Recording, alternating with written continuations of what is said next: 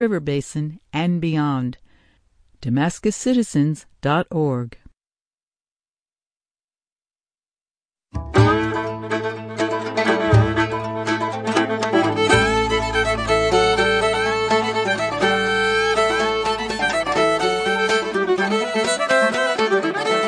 This is Rosie Starr for Radio Catskill.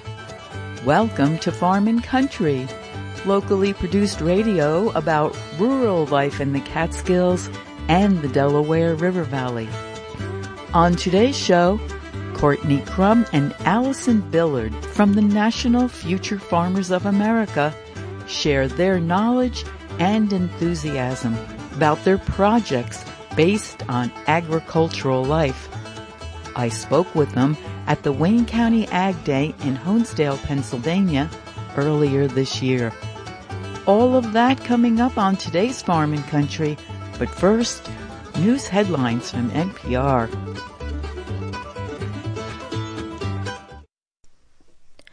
Live from NPR News in Washington, I'm Louise Schiavone. President Biden is assuring Arab leaders that the United States will continue to stand by allies in their region. He spoke at an Arab summit in the Saudi port city of Jeddah. Let me state clearly that the United States is going to remain an active, engaged partner in the Middle East. As the world grows more competitive and the challenges we face more complex, it is only becoming clear to me that how closely interwoven America's interests are with the successes of the Middle East. We will not walk away and leave a vacuum to be filled by China, Russia, or Iran. With grain supplies choked by the war in, in, Ukraine and agriculture in general depleted by extreme climate conditions, President Biden said the U.S. is participating in a global pledge of billions of dollars to assure food security in the region, with more than a billion coming from the United States. Russia has stepped up attacks on Ukrainian cities, killing at least 34 people and wounding scores of others in the last three days. NPR's Eleanor Beardsley reports Ukrainians say Russia is committing acts of terrorism. I speak to you as sirens go off across the country, said Zelensky in his nightly address. The invaders realize we are gradually becoming stronger, he said, and the goal of their terror is to inflict damage and intimidate us. Overnight Friday, several people were killed when Russian missiles hit the central city of Dnipro. On Thursday, cruise missiles launched from a Russian submarine in the Black Sea hit an office building in Vinnytsia, a city of 370,000 people southwest of Kiev. At least 23 people lost their lives. The Kremlin said it had disrupted a meeting between Ukrainian officials and Western arms dealers and made no mention of casualties. The attacks are the latest in a series of Russian strikes on crowded buildings in cities far from the front. Eleanor Beardsley, NPR News, Kiev. Americans in mental health crisis now have a unique hotline. The number is 998 and it is now in operation. But as NPR's Rhitu Chatterjee reports, some states say they're not ready. 988 replaces the 10-digit suicide prevention lifeline and aims to help people in all kinds of mental health emergencies. Speaking at a recent press briefing, U.S. Health Secretary Xavier Becerra said that his agency has invested more than $400 million to support 988 infrastructure and crisis services. If you are willing to turn to someone in your moment of crisis, 988 will be there. 988 won't be a busy signal, and 988 won't put you on hold. But less than half of the officials surveyed across the country said their agency had been involved in planning for the transition. Only 16% said their agency had budgeted for 988. Rhitu Chatterjee, NPR News. This is NPR.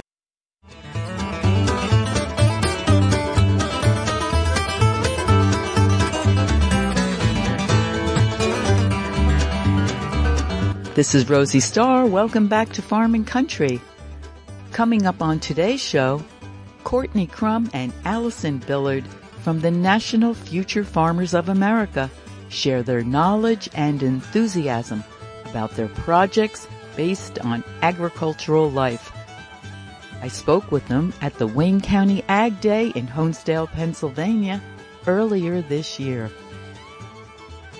Thank you for joining us on Radio Catskill for this week's locally produced Farm and Country.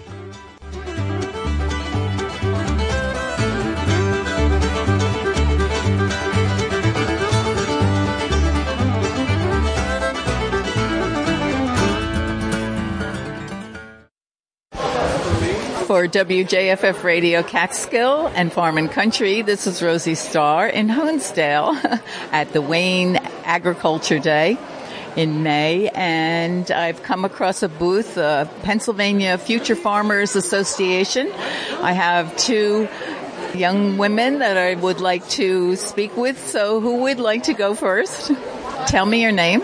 I'm Courtney Crum. Hi, Courtney. Um, tell us a little bit about Future Farmers of America. Well, we're an organization. Our name changed recently. It's actually National FFA Association to pretty much include more than just the farming part of agriculture. Like, we want to get more involved in the community and like agribusiness and agri-science, more than just farms and gardens, which is pretty much what people think of most when they think of our organization. So, I don't know, we're a really good organization and we do a bunch of projects. We have a bunch of classes and stuff, but a lot of students, like me, for example, I don't have much room in my schedule for agriculture classes. I took one last year. It got me into the community and into the organization, but I don't have as much room in my schedule. So I do what's called an SAE, which is a supervised agriculture experience. So pretty much you go out on your own, you create a project or like something you want to do, something you want to change, anything that interests you in the agriculture community.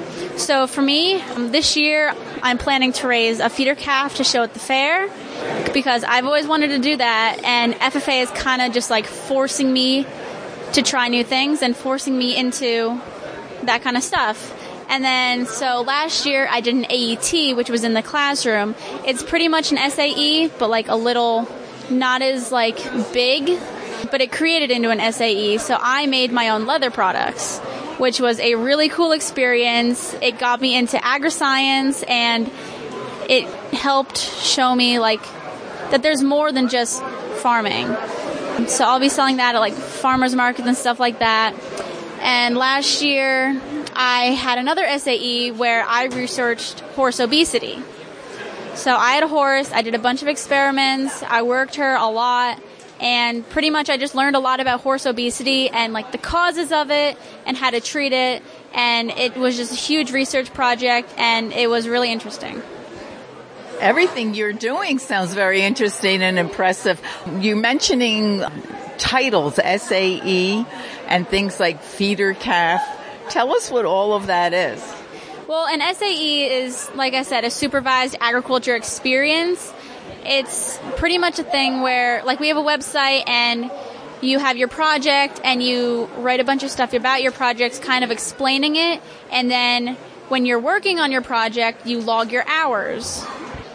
And it's pretty much just like your own kind of project that you work on outside of school and it's related to FFA, and you can get grants through FFA for it, which is a bunch of funding to help you through it. Like last year, I got a grant for $350, but you could also take it to like the national conventions and the state conventions and compete against other people and their SAEs and their projects and win prizes and stuff like that and win like titles.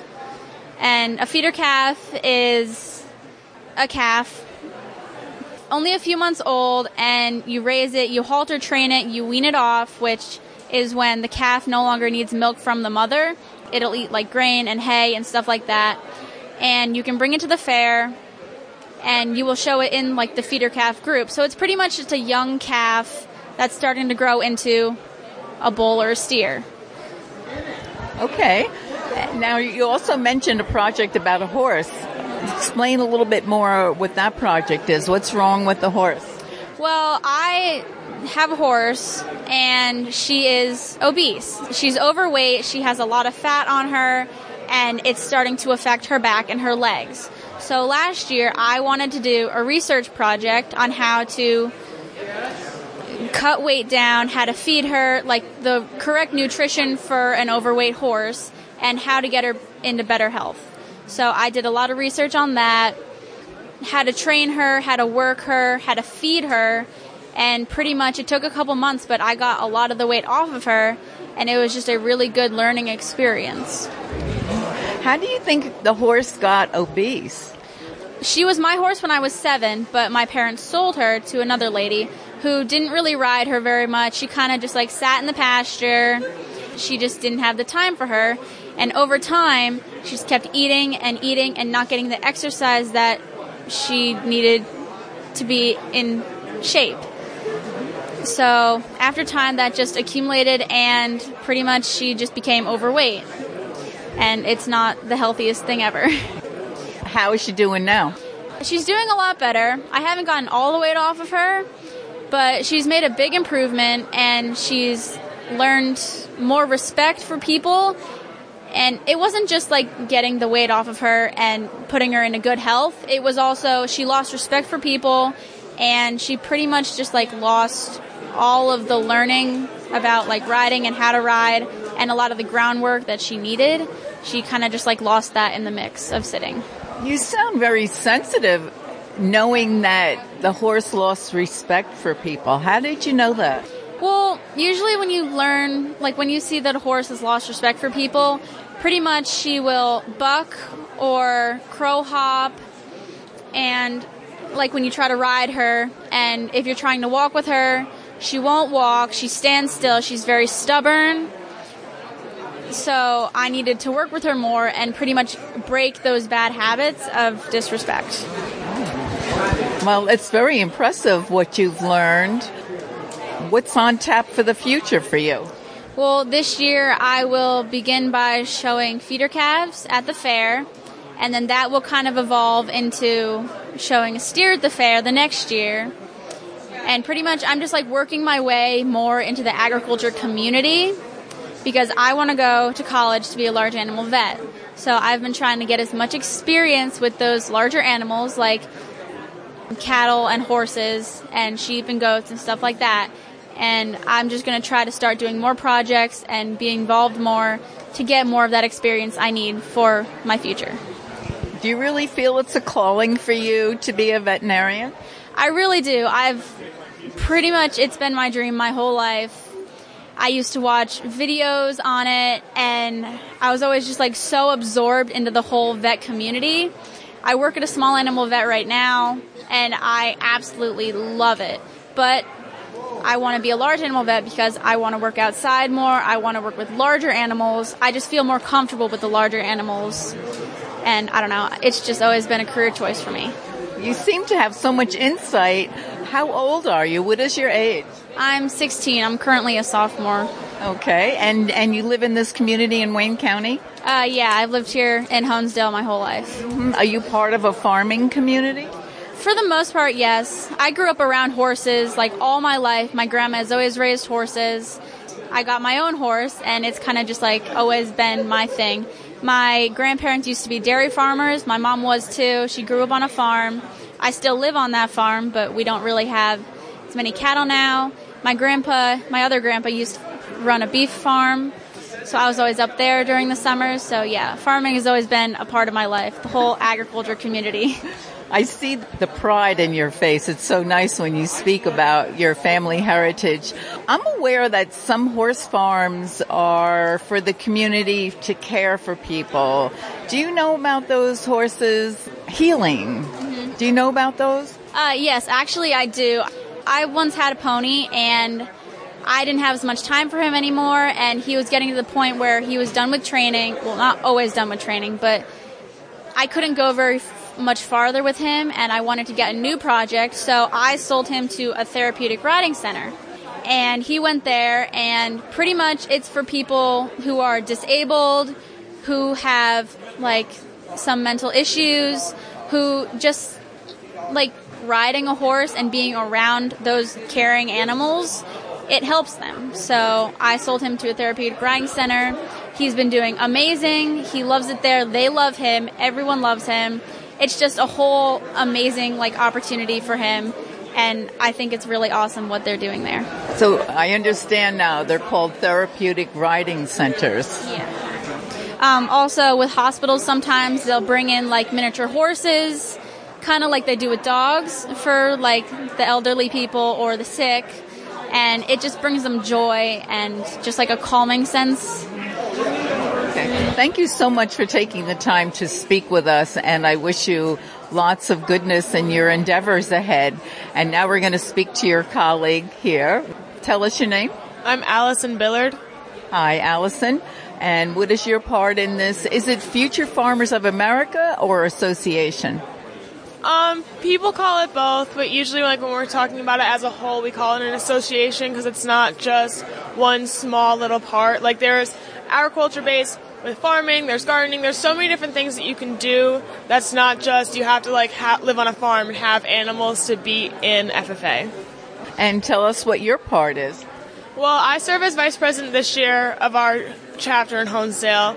And for my SAE, I breed and raise market meat goats for show or for breeding purposes to other sellers or for eating purposes. So I show goats every year at the fair. I breed them and then I raise them from when they're born all the way up until August, where I show them for market class and showmanship, which is basically just I'm showing off myself and how I worked with my animal for all, all of these months and getting it prepared to go to slaughter or to another farm for breeding later on. What advice do you have for other young people who would like to enter the world of agriculture? Even if you don't have animals or you don't fully know what you want to like specialize in, just get involved in some way, shape, or form. You can do it by, like, at our Wayne County Fair, we have a red metal building where you can do different projects like ceramics, painting, baking. Or if you want, you can find someone who does have animals and you can do volunteer work by, like, cleaning out stalls or talk into your parents or someone to get your own animals and just start working with them if that's an interest that you also have. What kind of challenges do you see young people facing now as they enter agriculture for a career? A lot of local farms and businesses are like slowly degrading and being bought out by bigger corporations. So a lot of the challenges are having to have people buy locally because that helps benefit us and local farmers throughout the community. And agriculture is a really big community and it's all over the world wherever you go. But not many people know how to advocate for it or different diseases that are being brought up. They don't know how to look out for things that are like sticking out that could either harm or benefit the agriculture industry. And I just think people need to be able to speak up more, and that's sort of an issue that people are having. And how about the state of the economy right now? How is that affecting your organization or agriculture in general, as you know? With the state of the economy and inflation happening, everything is getting more expensive, and it's getting more and more expensive to keep up with animals, buying feed, buying equipment to keep, make sure that these animals are staying happy, healthy, and paying for vet bills so that way they can go out because if farmers can't keep up with the rising prices, there won't be meat, there won't be dairy in the store for people to buy.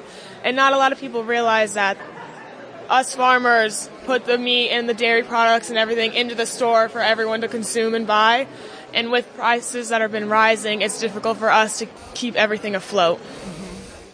Do you see a supply chain problem happening with feed and supplies? I see that there's a lot of shortages going on right now, but there's also with certain like local farms and stuff, like a lot of people do their own feeds so they're not running out and like whoever they sell to. There's just like a slowdown of production. It's not as like high as it used to be. Okay, is there anything either of you would like to add before we close? Tell us about the Wayne County Fair. It's in August. Every year, it's in August. It's for about a week. It just depends on the year of what days it is. It's a week long. It's from a Saturday to a Saturday, and then at the fair you have different rides that you can go to. So it's not all agriculture based. So on the other side of the fair, from where we're at right now, is our red metal building, which has different projects in it, like I explained before, and then like the rides and the booths and the and um, food that you can have. But then on this side of the fair, there's the agricultural part, which has all of the barns. So we have sheep, goats, swine, dairy cattle, beef cattle. We have poultry, horses that you can always work with. And it's a lot of fun and there's so many people here, so you're always meeting new people. You're always see a new face. There's always people coming around in the barns and asking us questions. And it's always nice to be able to explain what we do because some people get confused with it, some people aren't really for it or against it. So it's nice to be able to advocate for agriculture in the fair and show people what agriculture is really about. What are some of the pros and cons that people present to you? Last year, I was in my pig pen. It was the day of the sale, so it was the last day of the fair, so I was upset because I've been raising these animals for months now, and I was like, now I have to sell them, so like it's a little, it's a little sensitive topic, but this one couple came up and they were talking to me and asking me about like what happens after they get sold. So I had to explain to them how these pigs will, since they were both males, they're unable to breed because we have to castrate them for them to come to the fair. And we're not allowed to bring them to a new home because of swine flus that have been going around, and it's unsafe for the swine at other farms. It's unsafe for humans. Like we just we have to keep it like quarantined, and they have to go straight to slaughter after they've been sold. So the one lady was a vegetarian, and she always had like the idea in her head that when they go to the slaughterhouse, they're abused, like bad things happen. But like I was explaining to her how it's a really easy process. Like nothing is bad. Everything is clean and tidy. So as I was explaining that to her, she felt more like secure in being able to eat meats and was like I, she said that I like opened up her eyes to like seeing like the bigger picture instead of just the animals are being killed for meat, but they're not. They're going for a bigger purpose because we need to eat ourselves. They served, they lived, and it's a whole cycle. It'll happen again and again. But it's they're not being slaughtered in a harmful, mean way. Well, I have to say, that's a very powerful attribute to have as a human being to be able to communicate that sensitivity to someone else. I hope you feel a sense of pride in that.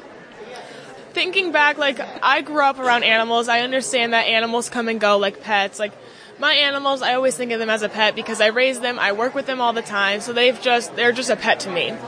But I know for me to be able to survive, we have to eat.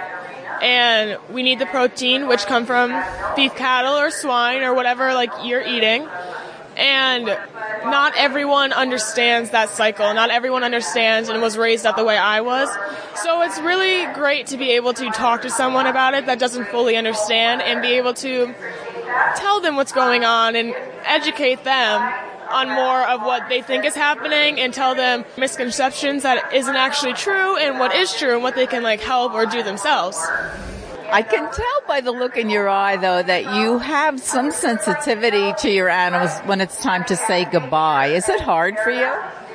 I've been doing 4-H since I was five years old. I grew up on a farm since I was born. I'm the second generation of this farm. I'm the third generation of my father's dairy farm. And I have a big soft spot in my heart for animals. They will always be a part of me.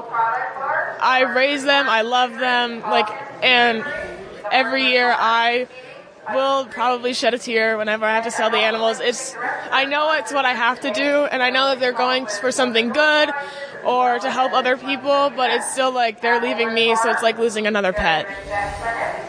Can you tell me a little bit about the history of your organization? When did it start? How old is it? I believe it started around 1930s, and at first it was only for men to be in FFA, and then later on in the years, women were able to become members of FFA and it's grown throughout all of the United States. Every school that has FFA in it has a chapter. So whenever we go to different conferences, we learn about different things. Like this past February, when we went down to Harrisburg for a leadership conference, so we learned a bunch of different things. We learned how to write a resume, what to post on social media, what not to post on social media, how to speak in front of people, how to do basically anything you just need to do in adulthood and in life in general. Who gets to join FFA? What is the age group? Anyone can join because with like at 4-H at the Wayne County Fair, it was just 4-H, but then two years ago we added FFA into it, and once you are eight years old, you're able to join 4-H and FFA and show through one of those programs. You can keep going up with it by becoming a teacher, becoming an officer. There's different ways that you can keep into it, but usually like the actual like chapter chapters start in high school or middle school where like most people get like connected into it. Are you saying that adults in their 30s can be part of FFA? In a certain way, yes. Like our teacher, Mrs. Poley, she's still involved with FFA. She was a two-time state officer for Wisconsin when she was growing up in it in high school and then in college. And then the president of FFA right now, the guy that's in charge, he's an older guy, but he's still involved. He is the advisor to the state officers of Pennsylvania, and every state has their own state set of state officers and their own advisor and the committee that like goes over anything. So if you think of it in a smaller picture, like a business, there's a CEO, so there's always an older person below all of the younger employees. So it's just that, but a lot bigger because of how big the program is. You speak so well about your organization is you must believe in it and believe that it does well for the community. I definitely believe that it does. I joined FFA my freshman year of high school. I'm now a senior and it has changed me in so many different ways from when I ever thought I could be. I've grown as a person individually. I've grown to meet new people and be able to talk to people. Like I definitely would not be able to do this today if it wasn't for FFA and what it's taught me with everything. And the amount of people that I have met, I know that there's always people in my corner that can support me with what I want to do, no matter what it is. Thank you so much for taking the time to speak with me. Uh, it was really nice to meet you and I appreciate everything that you had to say. You speak very eloquently and I appreciate that. Thank you. Thank you. Thank you. For WJFF Radio Catskill and Farm and Country, this is Rosie Starr in Honesdale at the Wayne Agriculture Day.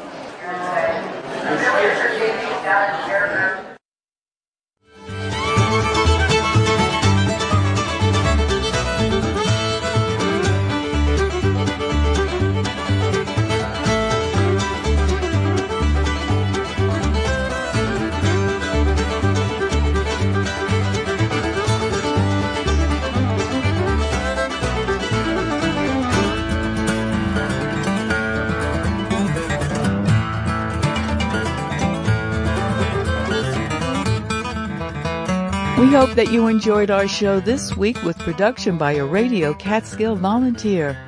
Special thanks goes to our guests, Courtney Crum and Allison Billard from the National Future Farmers of America. This has been your host, Rosie Starr. Thanks for listening to Farm and Country on Radio Catskill, public radio for the Catskills and Northeast Pennsylvania.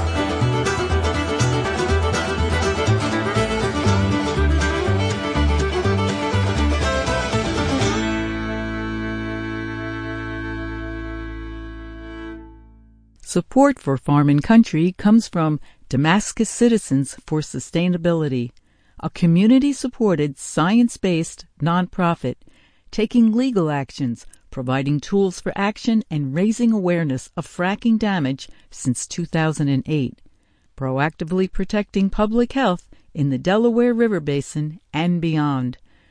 DamascusCitizens.org. If you hear good music, you're listening to Radio Catskill.